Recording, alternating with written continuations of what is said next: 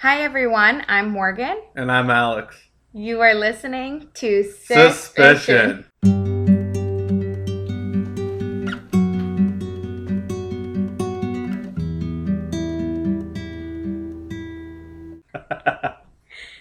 Uh, I can't really take you seriously.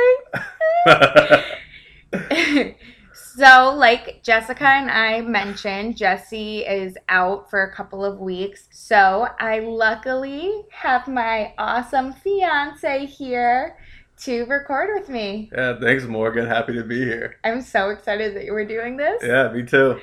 Okay, well, I'm really excited to do the story that you chose.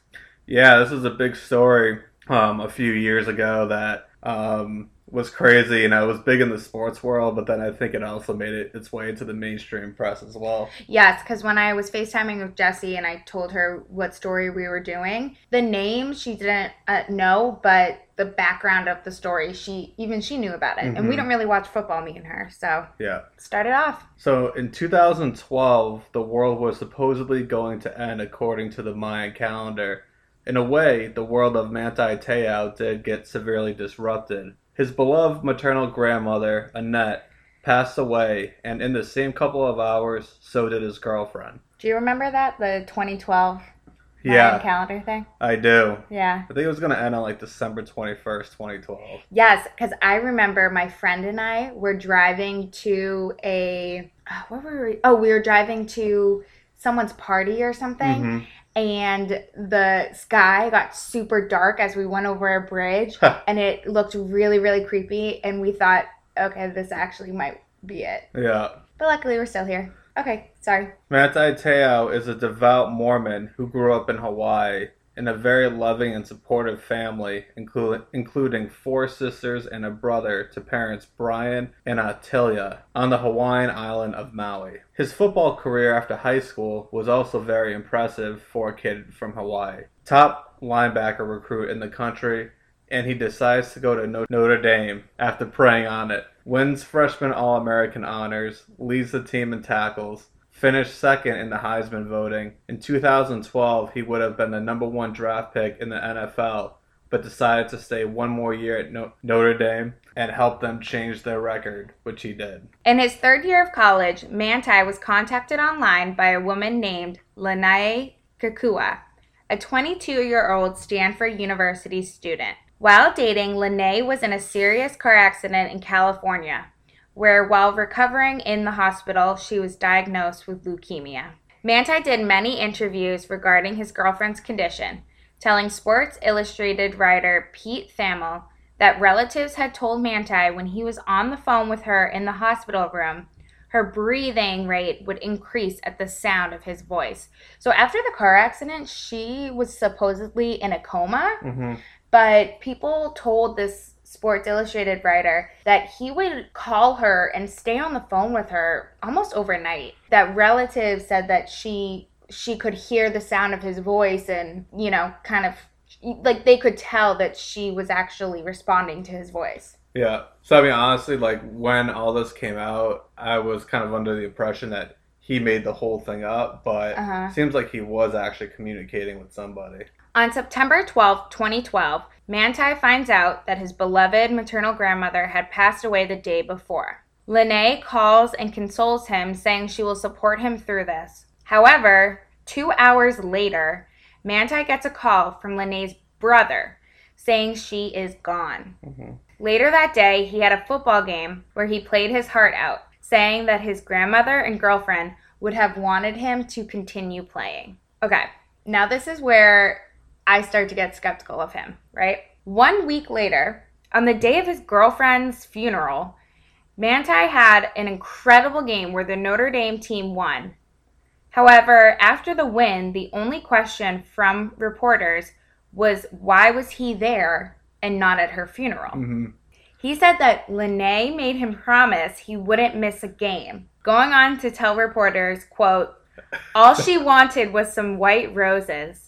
So I sent her roses and sent her two interceptions along with that, unquote. And I wrote, I roll from me. Yeah. So what? what? Well, that's so weird to say. Oh yeah. Well, I was gonna say what kind of uh, brought this back to light for me was someone on Facebook posted this meme. It was like, today is the 10 year anniversary of, Oh, Manti- yeah. of the death of Manti Te'o's fake girlfriend. I know. It I mean, at this point it starts to get a little bit weird. yeah. But again, later on you find out that he had never Skyped her Mhm. with her. He had never they had never met in person. So And, and what? Sorry, but what Yeah. what adds like some uh, skepticism to it is like this guy is you know one of the top college football players in the country going to the NFL. Like he could probably get a girl on the No- Notre Dame campus. yeah. Like so why, Stanford? yeah, why is he resorting Yeah. to this? Because Notre Dame's in Pennsylvania, right? Indiana. Oh, Indiana. Yeah. Okay. Same same thing. Mhm. Just kidding. On January 7th, 2013, the 2012 college football season ended with Alabama crushing Notre Dame and Manti coming in second for the Heisman Trophy. Now that college football is over, people start to focus on the tragic love story of Manti and Lennay, finding some indiscrepancies. The first point where people started to invalidate the relationship between these two is when it comes to light that there is no social security record of the death of Lennay Marie Kekua, as well as no obituary, no funeral announcement, and no record of this name in the Stanford Registrar's office. No birth record. That car accident she was in? No record. I feel like people should have maybe seen that already. Don't you think if he's the biggest college football player, Mhm. when he says that his girlfriend is from Stanford and she dies, don't you think that the first thing a reporter for like People magazine or something would do would be to call up Stanford and say, "Oh, wow, that's really sad about your student" or something? Yeah. Because another thing that I saw was that there was no record of her death in the Stanford newspaper. Mhm. Because student deaths get like so much press. Yeah. Oh, yeah. Especially within the college. Yeah. hmm And um, what I'm wondering is how did his teammates and like the coaches react to this? Because To, he, to her supposed death. yeah, or- because like he had to, you know, they were probably trying to console him and stuff, Oh, and yeah. then he had to like, you know, basically maintain this whole story the whole time.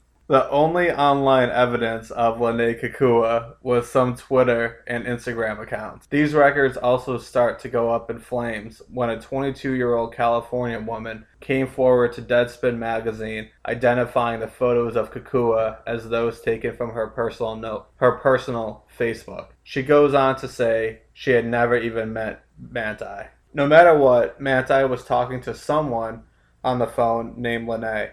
He was interacting with someone named Lennay on social media, but if she doesn't exist where she said she did, and the pictures of her are in fact some someone else, then who was he communicating with?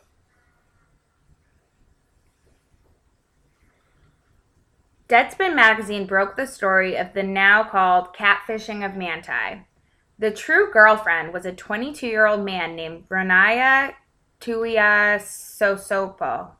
Sorry, I'm so sorry for butchering that last name. Ronaiah was a former high school quarterback from Los Angeles. He had created the identity of Lennay Kekua in 2008, reaching out to many others before finding a connection with Manti. Turns out that Ronaiah did have a female cousin who had been in a horrible car accident.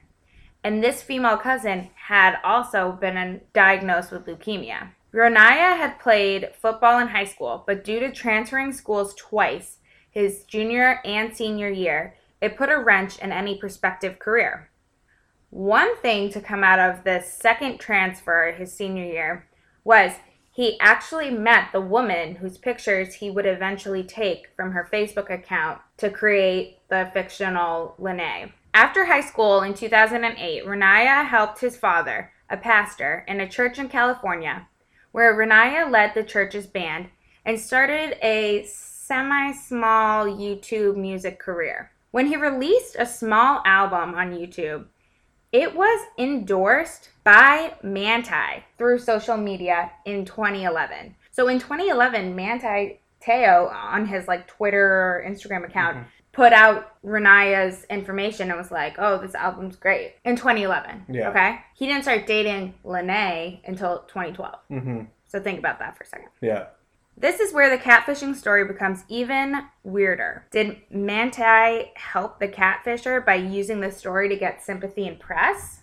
Well, according to Twitter, in May 2012, Manti had retweeted Ronaiah when he had mentioned he might play football in Hawaii. It goes on to say that he used, so Manti is also Samoan, and it goes on to say that he used a Samoan term um, that means brother, Mhm.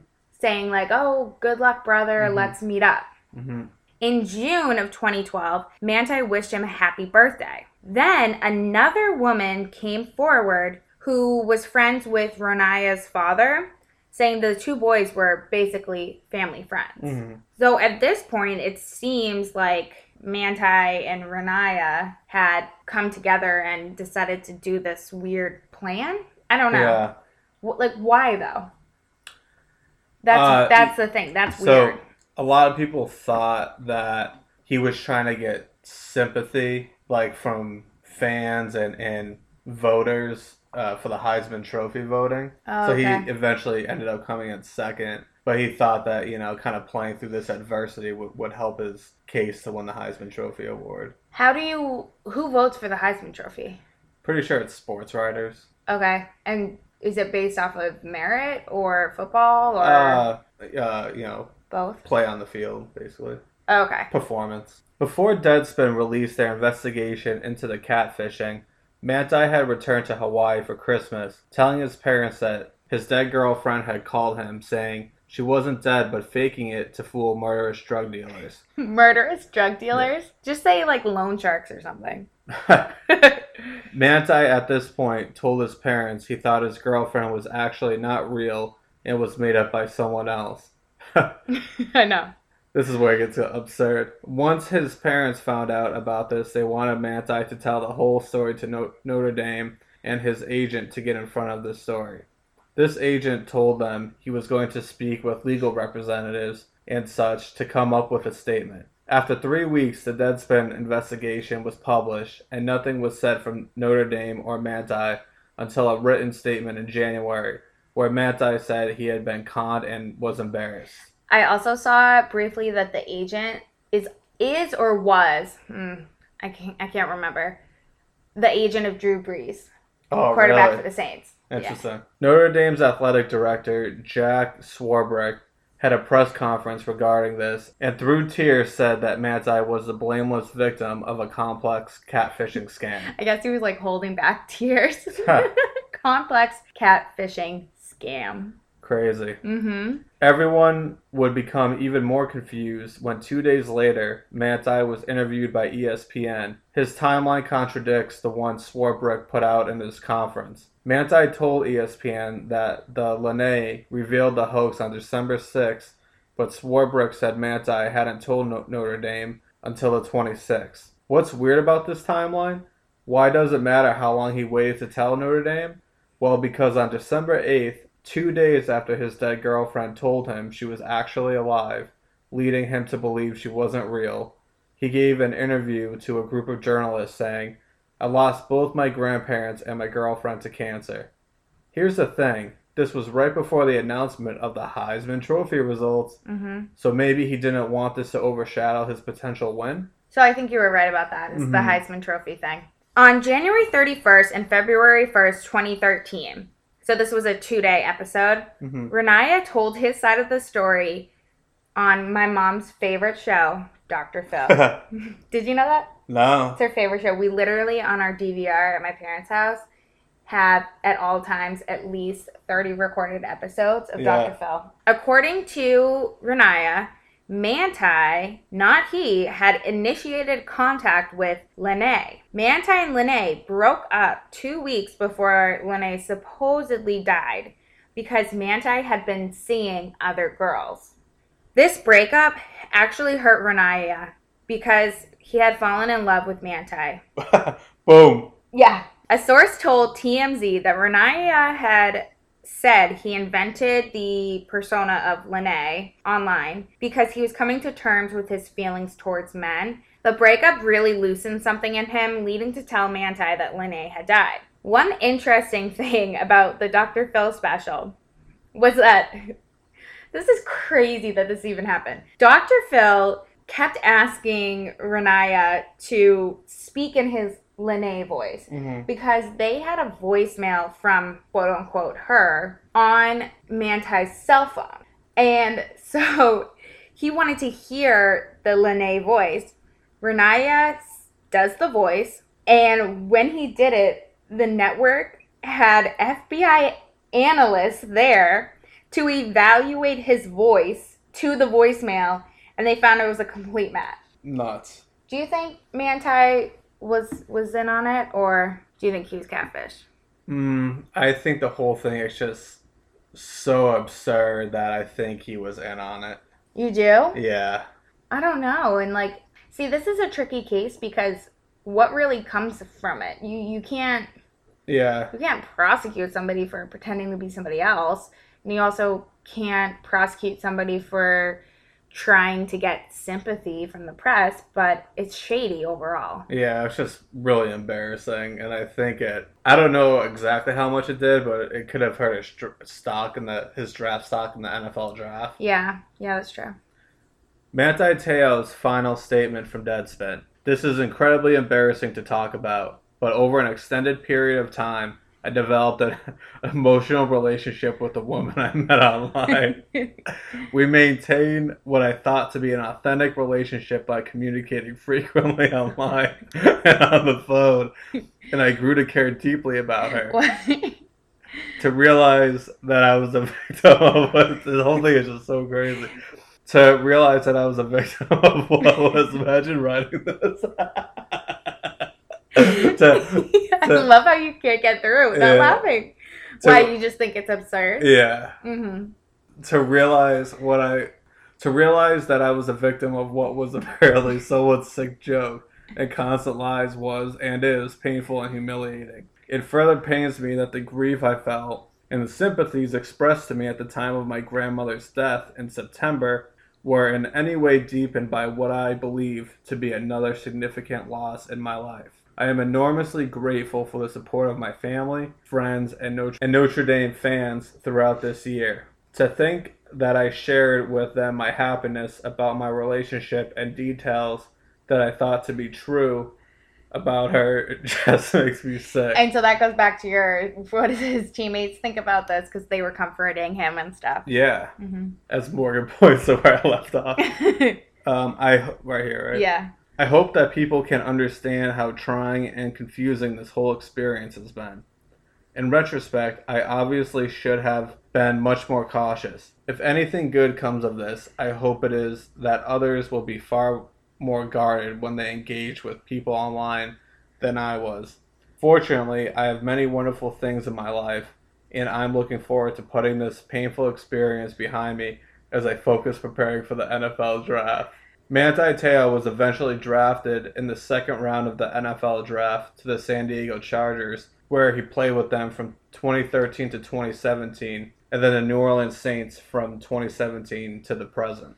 Yeah. So he was in round two Yeah, of the draft. and I, think earlier we said that he was maybe going to be the number one pick in the draft if he came out of Yeah. college a year earlier. yeah, if he had stopped like his junior year Yeah. rather than his senior year, but. You're, you're probably right that this whole kind of bad press on him may have affected Mm-hmm. his pick. But it is And just, I, I mean, I'm just thinking about like you know rel- uh, future relationships with teammates, like in the NFL. or future relationships with other people. Yeah. Yeah. Have you ever been catfished? No, I mean I remember back in the day, like on MySpace and fa- Facebook, people would make Mhm. like the fake profiles with like the person's profile picture, What? Stuff like that. I never did oh, I don't have that. Well, I didn't have a MySpace. Oh, okay. Yeah. And I was one of those people that I got a Facebook the day before I went to high school. Because remember when it first came out, it was only for high school and college kids? Yeah. What if I told you you're being catfished right now Oh wow. and I remove a mask? I would be surprised. Have you ever seen the show Catfish? yeah. Oh, it's I was so gonna say good. we watch a lot of reality TV. I feel like that'd be a good one to That's a good one to add on to yeah, it. add on to our list. Well, if you or someone you know think you might be getting catfished or have been catfished, There's a really good article on Huffington Post by Stephanie Michelle called I Was Catfished. This is what I decided to do. And I'll post this link to this article on our website, suspicion.com. And you can check us out on all forms of social media except for Twitter. hmm Do you know how to use a Twitter? You used to tweet, did you? Back in the day, but not anymore. Remember when you had a Snapchat for like three months? Mm-hmm. Yeah, so please rate, review, subscribe, check out the social media, and Jessica will be back soon. Thanks for joining me. I Yeah. really appreciate it. Thanks for having me, and stay suspicious.